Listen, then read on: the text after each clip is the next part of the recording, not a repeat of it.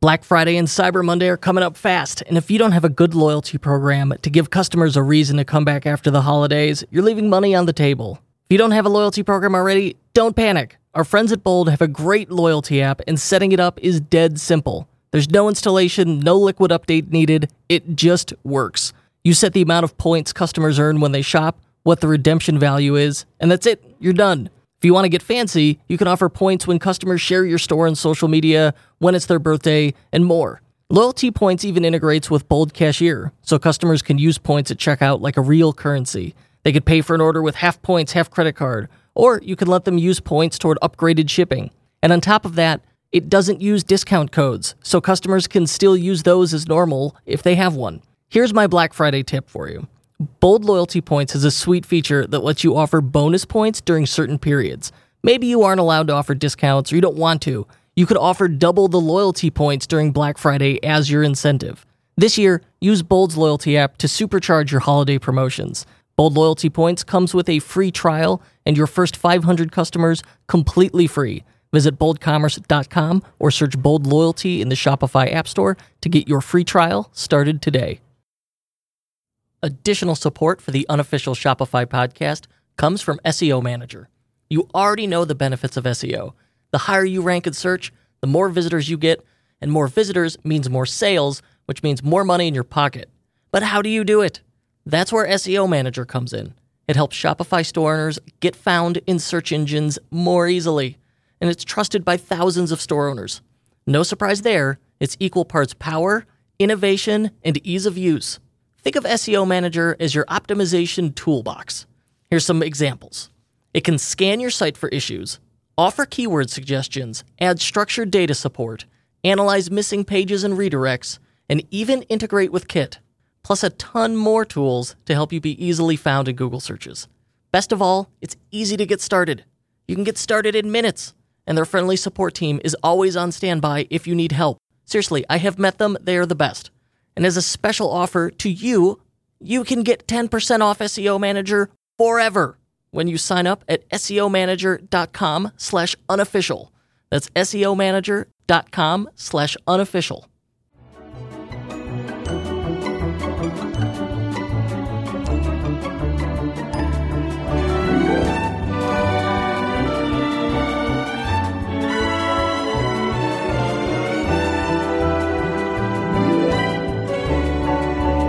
Hello and welcome back to the unofficial Shopify podcast. I'm your host, Kurt Elster, and I want to tell you about a friend of mine, a guy I have run into over and over again. Our paths have crossed. And most recently, our paths crossed when we were both in Vegas for the SEMA show, the big, the gigantic, ludicrous 200,000 person uh, a- automotive aftermarket show. Basically, a gigantic Vegas show about car parts.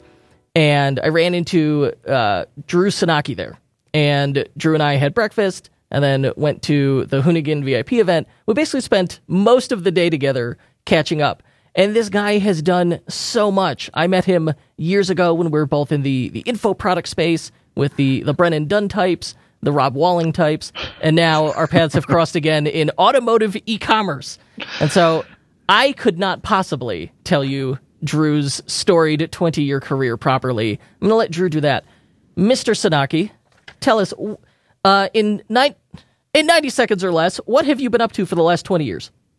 Uh, t- hi. Uh, hello. 20 yeah 20 years in e-commerce. I started my first uh, e-commerce retailer dropship furniture retailer in 99 sold that in 2010 and uh, after I sold i started um, getting into e-commerce called e-commerce private equity. So helping buy and sell e-commerce brands and so, in that capacity, I helped run uh, Karmaloop, a retailer called Karmaloop, streetwear retailer. Um, worked on probably 20 other deals with e commerce brands. And today, I am the CEO of Auto Anything, which is a hundred plus million dollar uh, revenue aftermarket automotive uh, retailer. How did that happen? So, okay, we bought this company from AutoZone.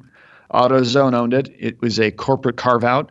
Uh, I don't think they fully understood e-commerce or knew what they wanted to do with this company, and so we swooped in and bought it out from from them. What platform is Auto Anything on? It's not Shopify. no, it's uh, .NET circa 1999. Oh boy. Yeah, this is the bane of my existence. Is this platform that uh, pre- predates anything And you the would-. You would desperately love for it to be on Shopify, I understand.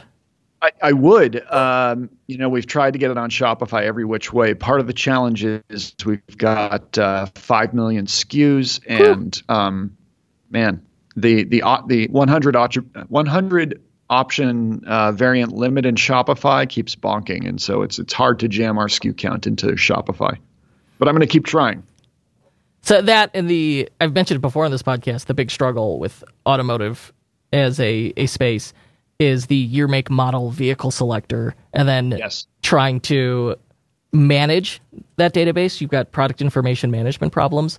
Trying to get if you're not the manufacturer, trying to get like you're in your case you're a, um, a reseller, so trying to get clean, sensible data cons- that's consistent for everything across half a million SKUs. I mean, you quickly run into. Well, somebody told me like, oh well, you could just tag it. You can't even just tag it because there's a limit to the number of tags. And then let's say we've got a search with an, a, a large quantity of items in it. I mean, it'll just the thing will will time out when you're trying to run through loop through that many tags on that many products to do what Correct. you want to do. I mean, it's absolutely at a small scale it'll work. At a a large scale, suddenly it becomes this like management nightmare. Right. Yeah. I mean, if somebody had told us this before we bought the company, um, that would have helped because I think part of the Listen, you just had investment to text was- me. I would have told you. Yeah, I know, I know. I wish I knew somebody who knew Shopify, both Shopify and automotive. Uh, and I, I did. I just didn't talk to that person. Um, but you know, part of the investment thesis was like, wow, this company is spending six million a year on on IT, on maintaining this legacy platform. You know, we've got like 40 databases, and it's just it's kind of insane what we what we inherited. Let's just buy this company and put it on Shopify, and we save you know millions of dollars right there. When you Uh, say that- 40 databases, is that an exaggeration or you literally have to manage 40 databases? we literally have 40 databases. It's the number I keep hearing around the office of things we. Yeah, we've got this service called Pythian, which is like outsourced DBAs who manage 40 databases.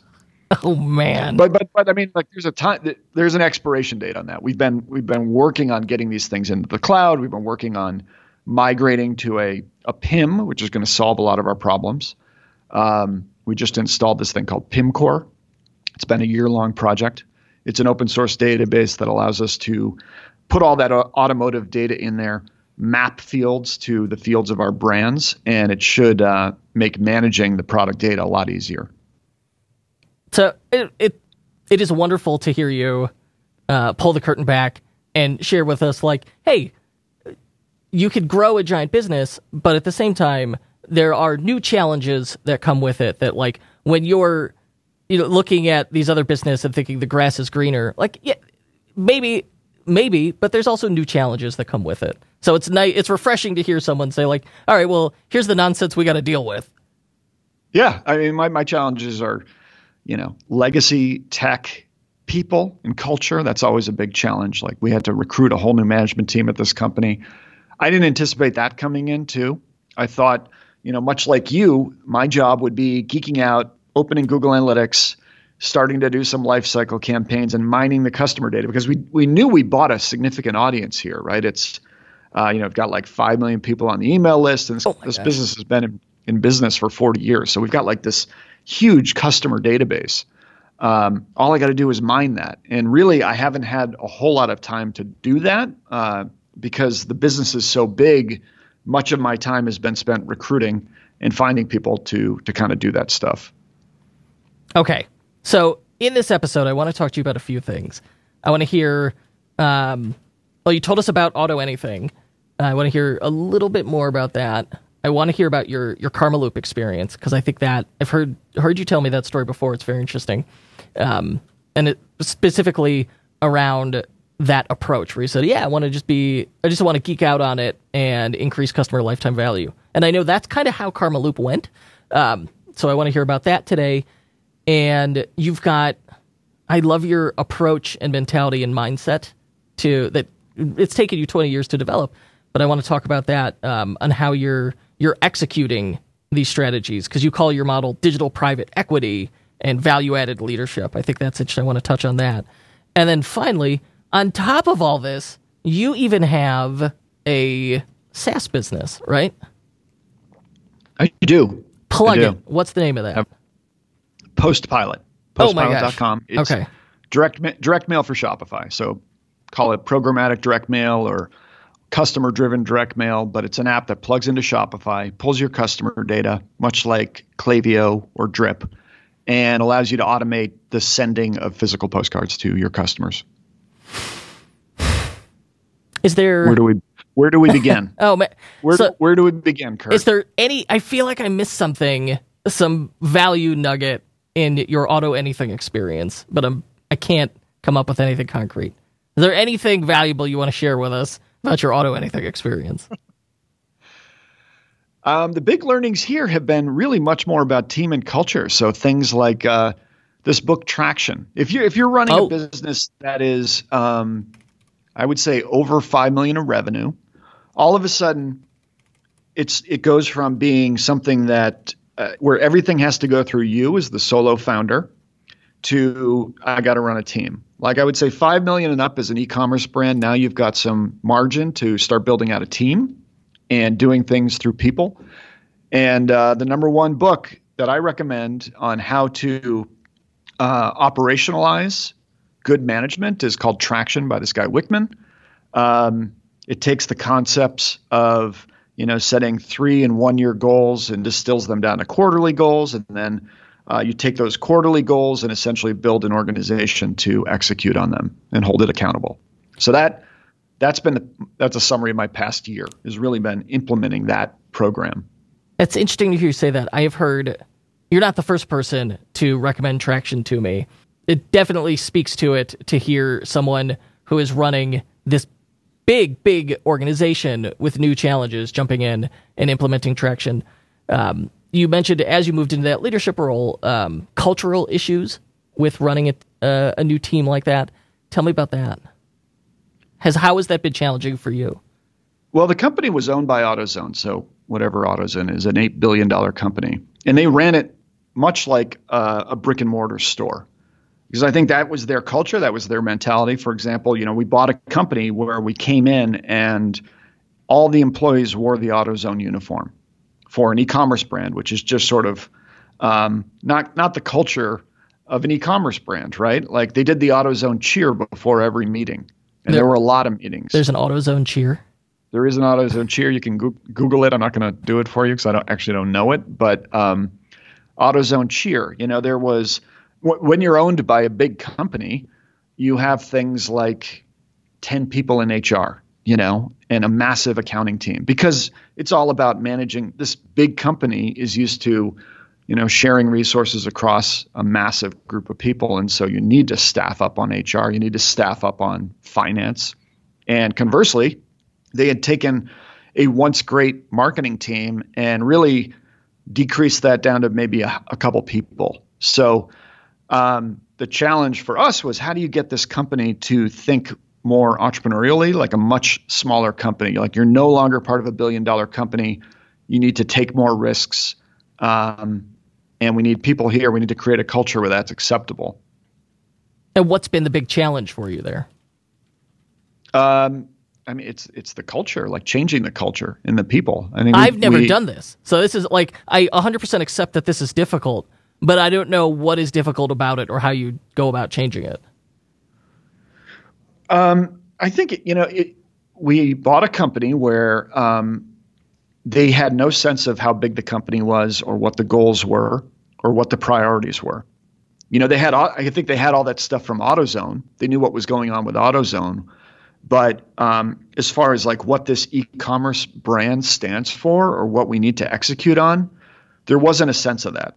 So we started. We had to over communicate. Like, okay, here's what we're trying to do with this business here's what we're trying to do this quarter and here's what your team needs to do you know this week to be a part of that so that was part of it uh, nobody nobody like people got their hands slapped slapped under AutoZone. I think there was a little bit of a culture of like, okay, I'm going to stay in my lane, I'm going to do what I need to do, and I'm not going to rethink something. So when we bought the business, it was losing money. And um, that's not going to last long, right? So uh, it was losing a lot of money every month. So um, we had to start doing more with less. Like we took the company from about 200 people to 100 in a year. And in that environment, you're just not going to have the bodies to throw at every problem, right? Like one example is our data team that is responsible for managing this product data um, went from something like 35 down to five people, right? So um, there was a lot of you know concern when this happened like how are we going to do as much with fewer people? But it is one of the tenets of sort of um, private equity investing is like you want to starve things for resources in order to create design thinking right? The only way you're going to create innovation is by giving people fewer resources than than they need to get something done. Like only when you do that do people start to rethink things like a process or mm. look at technological solutions to get something done. Like there's no physical way we could manage 600 vendors with the the five person team. So we've got to like rethink how we do things. We got to do a lot of 80 20 uh, throughout the business, but um, it was the first step in kind of changing the culture a little bit.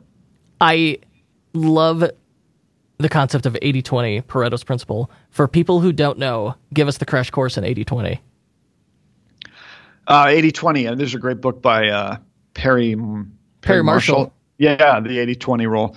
Um, you know, the, the, the general idea is like, hey, for any business, uh, 20% of your customers drive 80% of the revenue. 20% of the products are the ones that drive 80% of the revenue.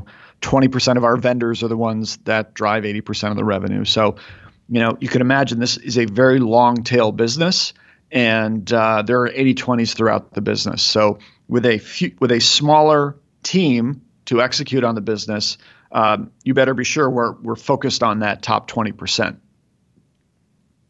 yeah, so there we got uh, 80-20 sales and marketing, the guide to working less and making more with Perry Marshall. That's the one I read. But when I searched 80-20 rule, there's another one called the 80-20 principle by Richard Koch. I think he, he wrote the forward to uh, Perry Marshall's book. Okay, so I'm going with Perry Marshall. Is like I know that's the one we both read.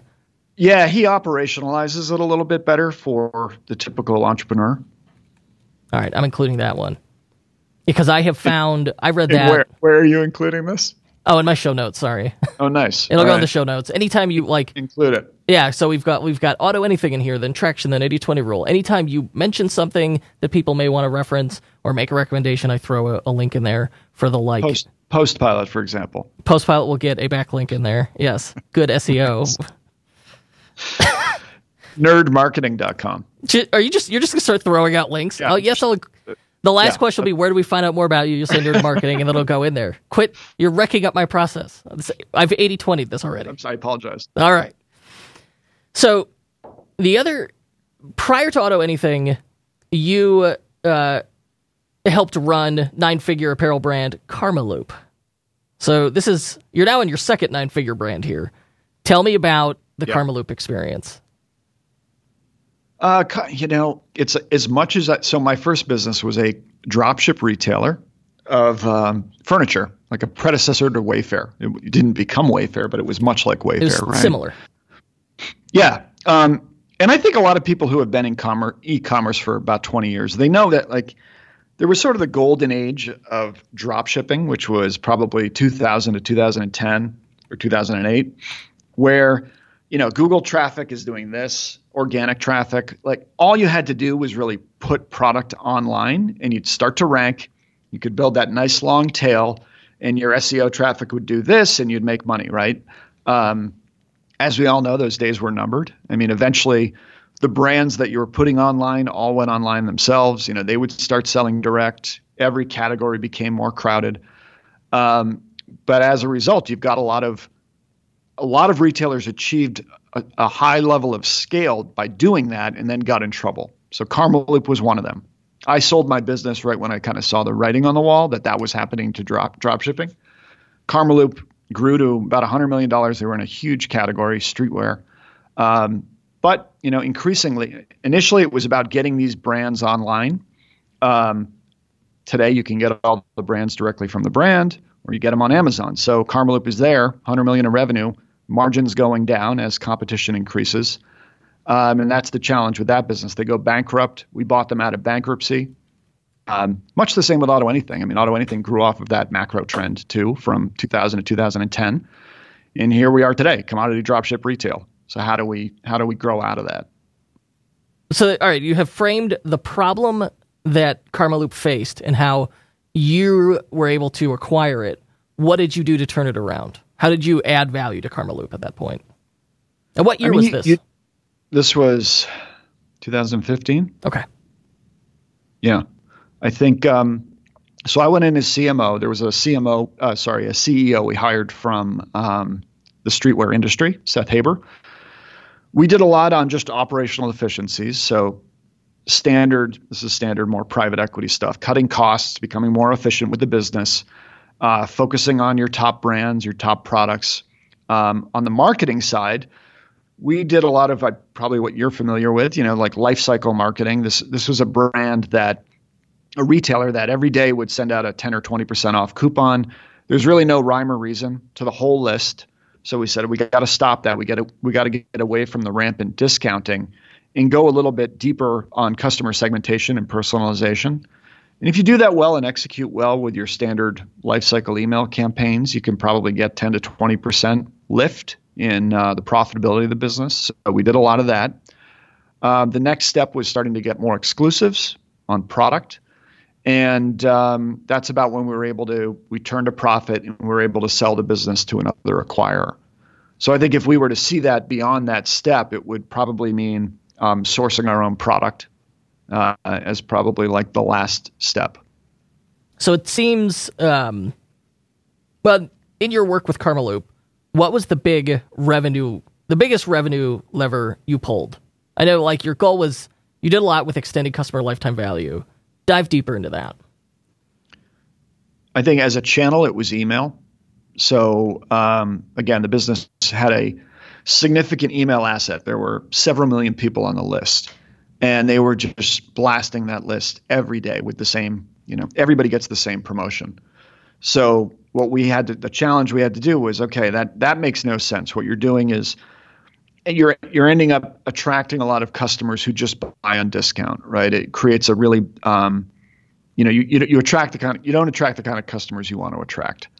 Um, what we started doing with, was leading more with exclusives. So hey, here's an exclusive product.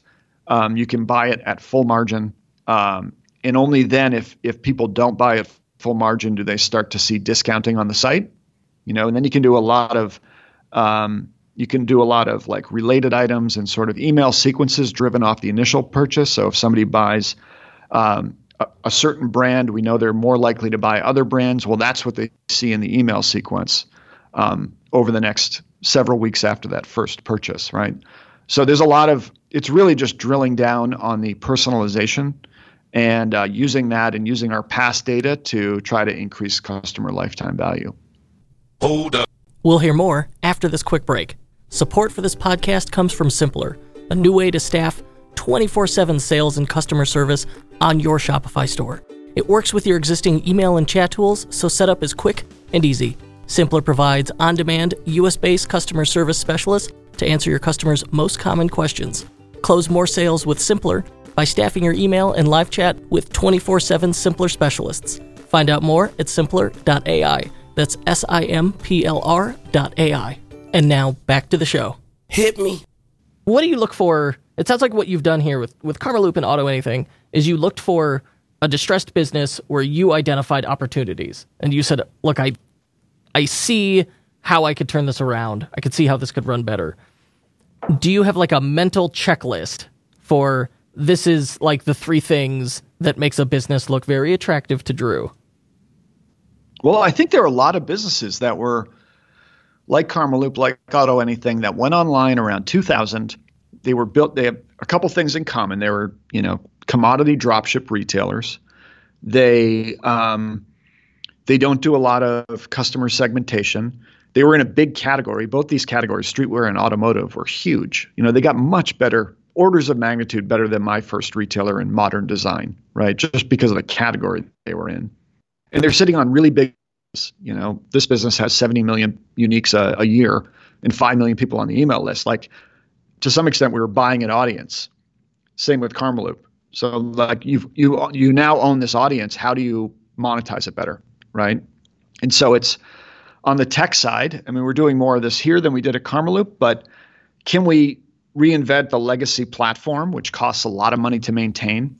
Um, you know, and today, as you know, there are a lot of off-the-shelf solutions like Shopify that you can plug. You can get a very big retailer that pays a lot of money for tech that they don't have to pay for tech. So that's like a quick win. Um, grow the business, but gets the business more profitable. Lifecycle emails and other, you know, personalization and implementing something like Klaviyo uh, that allows you to do a lot more personalization um, has been sort of in the playbook for both businesses. And again, that gets you a lot more profitable. Um, doesn't always grow the business, but what you do with those profits is then put them into things that will grow the business. So that that's usually content. It's usually sourcing more product, sourcing your own exclusive product. And you've done well. What's the when you source exclusive product? I've never done this. How do you pitch that exclusivity, that collaboration to a brand? Do you say, "Hey, we've got this tremendous audience. It help you just give us something, yeah. we'll sell it directly to them." Is that it? That's it. I mean, you usually need it's it's usually not me. Usually need a, this is what a merchandiser does. And I've had one, you know, one big learning in e-commerce. I started in marketing. You were in marketing, right? Um, is that like the best marketing you can do is really product to have a good product. I mean, how many clients come to you and say, "I need help growing my my business," and then you look at their product and it's crap, right? And you're just like, dude, there's nothing you can read all you want about optimizing Facebook ads, like it's not going to grow that business. Yeah, right? That, but if you had the kill spending money on Facebook ads when you have a product no one wants, you're just going to find out faster that nobody wants it. right, That's what right. marketing will do for you. Right, but if you sell the i, you know, the iPhone, right? The, who cares about your, you know, you don't have to optimize conversion rates. I mean, you, a little bit, but like people are going to jump through hoops to buy from you, right? You've got the opposite effect. So I think for any of these businesses, negotiating these ex- either exclusive offers initially, which is a an intermediary step, and ultimately sourcing your own product and inventorying it is um, a key growth lever, and that's what a good merchant will do for you. So what's funny is you're the Karmaloop and Auto Anything. You describe them as commodity dropship retailers. But then, like, your big lever to move them is get and warehouse exclusive products, which is antithetical to being a commodity dropshipper.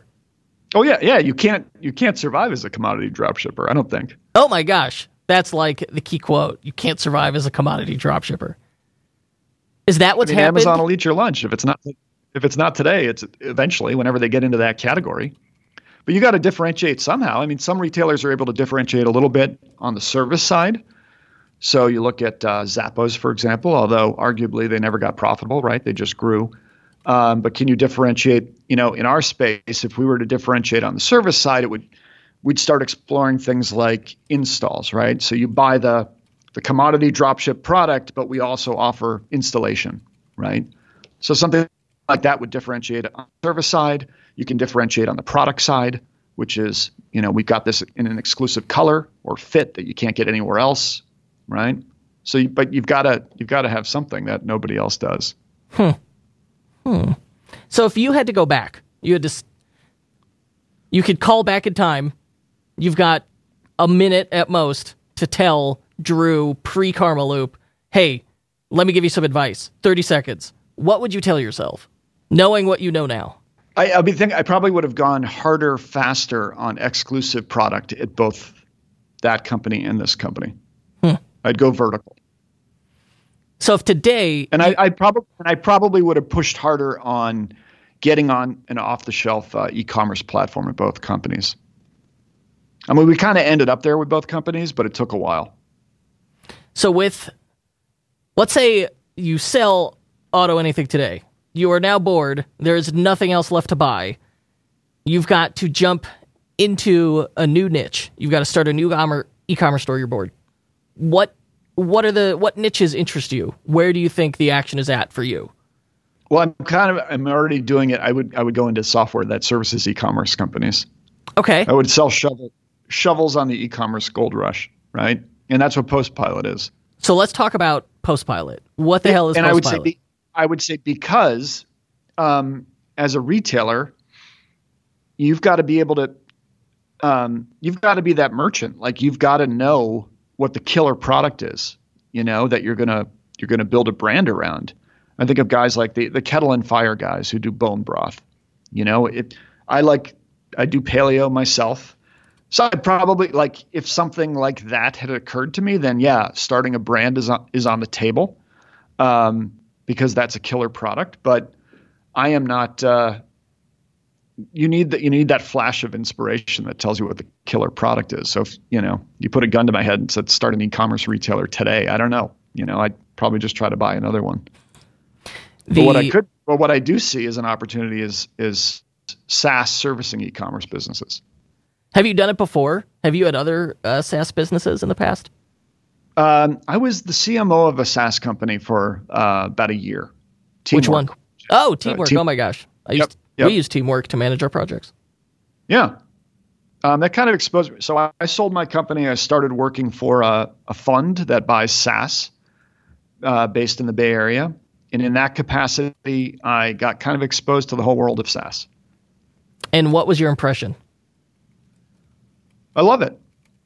I mean, it's it's very it's different. I think um, to some extent, the lifetime. Well, if I had to sum it up, like the lifetime values tend to be higher, so it's a little bit easier uh, to run a SaaS business than an e-commerce business. Because you, you know, pay, e-commerce. You could pay more for customer acquisition cost. The customer lifetime value is higher, and it, it's more profitable overall.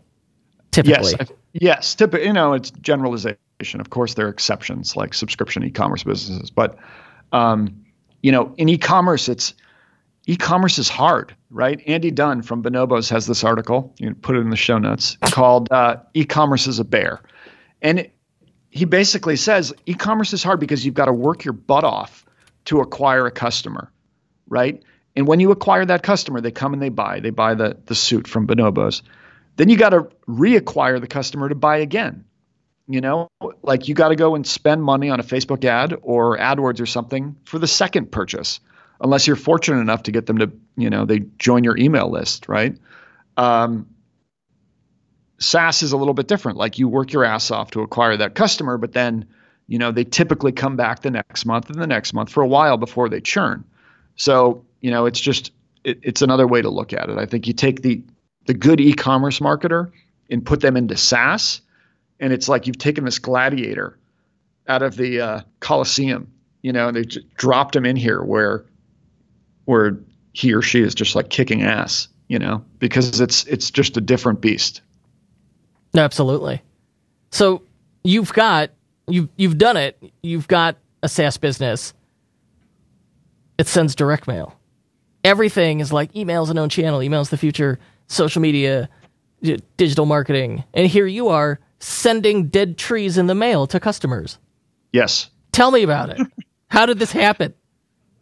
Well, I, I think the genesis of this, of my owning Postpilot, was probably in 1999, where it was one, it's always been one of my top marketing channels, postcards. And it's really just because once you do that work to identify your core customer segments and figure out the right offer for the right customer, what do all of us do? We put it in our remarketing you know, our remarketing channels, and we put those offers in email, right? And they work. Those are super high ROI. An example might be like a second purchase campaign. You know, customer comes in, bought product A, we know they are going to buy product B. Let's put that in the email sequence that goes to that customer after they buy product A, right? No brainer. And I, I would say that works for 99% of the people out there who do that. Well, that's still, I mean, that same logic applies whether the customer is opening an email or visiting a remarketing audience or you know opening their postal mail. And yet that's one channel that we all forget about because it's old school right? It's a little bit hard to do. In the past you had to export customers and go find a postcard application upload that that list dynamically and maybe do some interesting things around couponing and se- hit send right? So it wasn't an elegant way to do it but um, i always liked the idea of direct mail. Um, it works and why not just build an app that plugs into Shopify where it's as easy as sending uh, an email? So that's kind of what we did at Postpilot. All right. So walk me through the setup for Postpilot. I have never played with this thing. My sole experience is you mentioned it to me. I went, holy shit, that sounds cool. Come on my podcast. And I looked at the homepage. So this is all fresh to me. How does Postpilot work? If I've got, let's say I'm a Shopify store, I want to plug this thing in. It's it's very easy. So you you add it as an app, and uh, to your Shopify install, and what it does, it it tells you, okay, give us some time to pull in your customer data. It pulls all the customer data into the app. Um, and by customer da- data, I mean, you know, the the postal obviously the postal addresses of your customers, uh, what they purchased, their purchase history. So what they purchased, when they purchased, um, and then that allows you to build segments in the app. Uh, for example, I want to send a postcard to everybody who an MVP customer they've ordered over a thousand dollars from my store, or a second purchase campaign to everybody who bought this thing. I want to I want to market this other thing. You know, so it pulls in the customer data. You go into the app, you design a postcard, or you use one of our templates. You can customize it, you can personalize it. Um, I want to say, "Hey, Kurt," instead of "Hey, person." You know, um, and then you you tee it up to send, and it sends in the background. Right? You the app works much like AdWords, where you buy a set number of credits, postcard credits, and when they deplete, it it uh, replenishes. And what are these? What do these credits cost? Because obviously, so far what you described sounds exactly like email, right? And assuming email it's a great way to look at is it. meant to be. I mean, mail is in the title. It is meant to be the electronic version of mail. So you describing this thing, if I didn't know any better, it would sound exactly like a newsletter, an email automation software. So I mean, that, that's the, the same way thing. to think about it. I think going forward, we, we on our roadmap, we want to turn it into a bit of a prospecting tool too, where you could choose audiences that don't, you know, give me a list of names I can send a postcard to where I can prospect. But today, it's the same as remarketing, it's the same as email, right? I've got my existing customers and I just want to repeat this, really repeat the same offers I'm sending an email and just get more juice from those offers. So as you know, you know, what's the typical open rate for an email for to, e-commerce? All right, if if you're doing well, you get 25%. But 20 yeah, 20 yeah. 20%. But it might be yeah, so, 15% if you're not great at it. Right. 80% of people all their mail, their postal mail, including junk mail. Damn, so you've got this homie. phenomenon where yeah, people open it more. Whereas like 70, you know, 70, 80% of your list is not going to open your email. They may not be on Facebook, and yet they engage with a physical postcard. And you know, it, it's just if you do if you do two in sync, you see that conversion rates go up four percent. Sorry, four times. AOVs go up. It's just like it's it's this I, I, think people perceive of a postcard as a gift from the sender. They don't always perceive a, an ad like that, right? I get something in the mail, even if it's a piece of junk, I still open it. I still sort of there's that sense that it's a gift from somebody.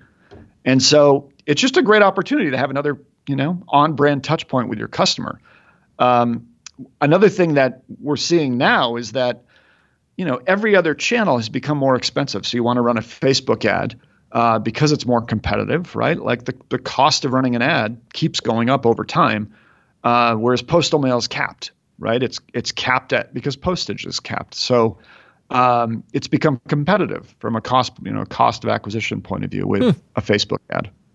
So it, it seems to me that there may be some advantages here to direct mail. We're adding another touch point. An 80% open rate is extraordinary. The only thing better would be SMS people are probably less it sounds like you know your description of it's a gift from the sender that feels like people are less protective of their post box. Like my inbox i expect spam and there's this terrible signal to noise ratio so i'm just blowing through a lot of stuff and not looking at it hence the low open rates. My mailbox doesn't have that issue but my phone with sms people are super protective of it so i've got an issue there. It seems like direct mail's living in this sweet spot where you're not offending people by sending the direct mail and you're not, uh, but you're still getting the reward. You're getting this high open rate. Um, the downside I would have thought was the cost, but you're right, it's capped and everything else is getting more expensive. Okay, great. So with sending out, well, then the other advantage is I'm I don't have the same regulatory worries, do I? Do people have to opt in for me to send them a postcard? I don't think so. No, no. So you could just send anybody a postcard. Yes. Okay, there's an advantage there. So yeah, all Yeah. right. This is starting to sound well like a wildly missed opportunity for people that they're really overlooking uh, postcards. So I think so. I mean, it's worked at every retailer I've been a part of. And if you look at the, you know, the big guys now, like Warby, Casper, excuse me, Harry's Razors, like everybody's using direct mail. And I it may bought- not be a postcard, it may it may be a catalog, but like it's it's in the toolkit for any e-commerce brand now. Like you got to be sending direct mail. I love Stance socks. I know everybody's on board with cool socks now. I love Stance socks. Ordered some Stance socks recently, and a couple weeks later, got a a nice like folded in half postcard in the mail telling me about the Stance sock subscription program I should sign up for. So it, it got my attention. Like I was like, oh, look at that. I opened it, I read it, and I have not signed up yet. But it's in the back of my mind every time I open my sock drawer, and I'm like, Right. I love fresh. What's better than putting on a fresh pair of socks? Nothing. There is nothing, Nothing better than that. Nothing uh, nothing better. And that's what that subscription should say. What's better than putting on fresh socks? Now we're going to put that on autopilot. You know Does, what? does anybody not not put on a fresh pair of socks? Well, I meant like new socks. All right. Okay, new socks. Got it. No, I'm yeah. not re-wearing my socks. I'm not a monster. Drew. God. It's disgusting. All right. Tell Yeah. it sounds like you got some experience here. What what is a good versus bad postcard? I think it's just like an ad. You know, you need a solid call to action um, on on the postcard. Obviously, they need to know who it's from. So, some product photography or brand photography, very important. And then I'd say personalization, just like email. You know, address it to me. You know my name. Put the name in the postcard. Give me a custom coupon. Um, you know, make it related to what I bought before. If you know I'm a man because I bought men, men's clothing from your apparel brand, like don't send me an offer for a dress. You know, send me an offer for something related to what I purchased before.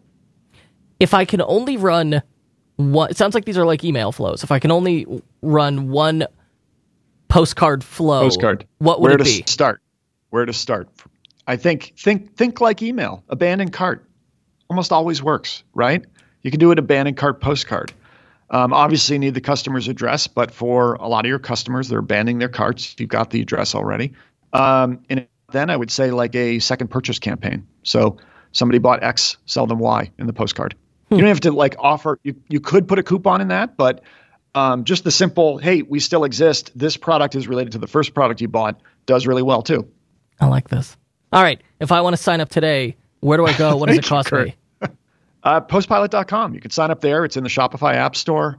Um, and again, it, the cost really depends on the volume you send. So, you, Well, give you me know, an if you buy more, cr- I think uh, the the highest tier or the lowest tier is somewhere around 60, 70 cents per postcard. Um, but that goes up and down. We do have an offer. Am I allowed to do offers on your podcast? Please do. Okay, 15% off your first purchase. So go there, use, let's come up with a coupon. Kurt15, All right, let's do it. Get 15% Kurt15, your first. K E R T. So Yeah. you spell your name? K U R T. I'm joking. I'm one joking. Five. K U R T. Yeah. Yeah, but some of these people don't know. There's someone who's going to be typing K E R T 15 and like, No, they're like, what the hell? Now, now, there's, now there's going to be a zillion. Yeah, there's going to be a zillion, and they're going to spell out 15. It's going to be like the longest coupon code. Um, it's no, in the, the- show notes. K U R T. There we go. There you go. show Notes. Okay, and it's in the show notes. But uh, yeah, take take that, which uh, which further decreases the the cost of your mailing, and then set up a second purchase campaign. I like it. We've got we have a call to action here. What? Where can I go to learn more about you? Nerdmarketing.com is my blog, and I talk about uh, e-commerce on the blog, lessons learned, case studies. All right, we'll put nerd marketing in the show notes. Musings. musings. No Yeah, one wants to read your musings. Lessons learned, try- sure, I- but I I'm no make it- musings. Yeah, I try to make it like evidence-based approaches to running a direct-to-consumer brand. Uh, all right. Any last words or parting thoughts before we wrap it up? Uh, no, this has been this has been a lot of fun. Uh, if you have any questions, reach out to me. Reach out on Nerd, say hi. Um, yeah, I love talking to your audience. I appreciate it. Thank you, Drew. We'll wrap it up there. Thanks, Kurt. Big news from our friends at Out of the Sandbox this month. Their newest theme just launched. It's called Flex. And it's for those of us who loved all the bells and whistles in Turbo, but thought, I need more of this. That's where Flex is a game changer for you. It can be configured in an endless number of ways thanks to more layout and section options than ever, more granular control of settings, and easy addition of custom CSS through the theme editor. It's perfect for development agencies like ourselves, as well as e commerce entrepreneurs like you looking to create a unique online store experience for your customers. Now, here's the coolest part Flex has a new Demo Shop Import feature that allows you to fast track your shop setup based on any of 12 demo shops. You get all of the theme settings, layouts, content, and sections used in that demo shop of your choice applied automatically to your store. You can check Flex out right now at outofthesandbox.com. And if you like it, take 20% off the purchase price when you use code podcast20 at checkout. That's outofthesandbox.com and code podcast20. The unofficial Shopify podcast is distributed by EtherCycle LLC. We'll be back next week with more value bombs for Shopify store owners. If you're looking for more high quality and actionable advice on learning the business of e commerce, join thousands of other Shopify store owners on our totally free newsletter at e commerce bootcamp. That's e commerce bootcamp.com.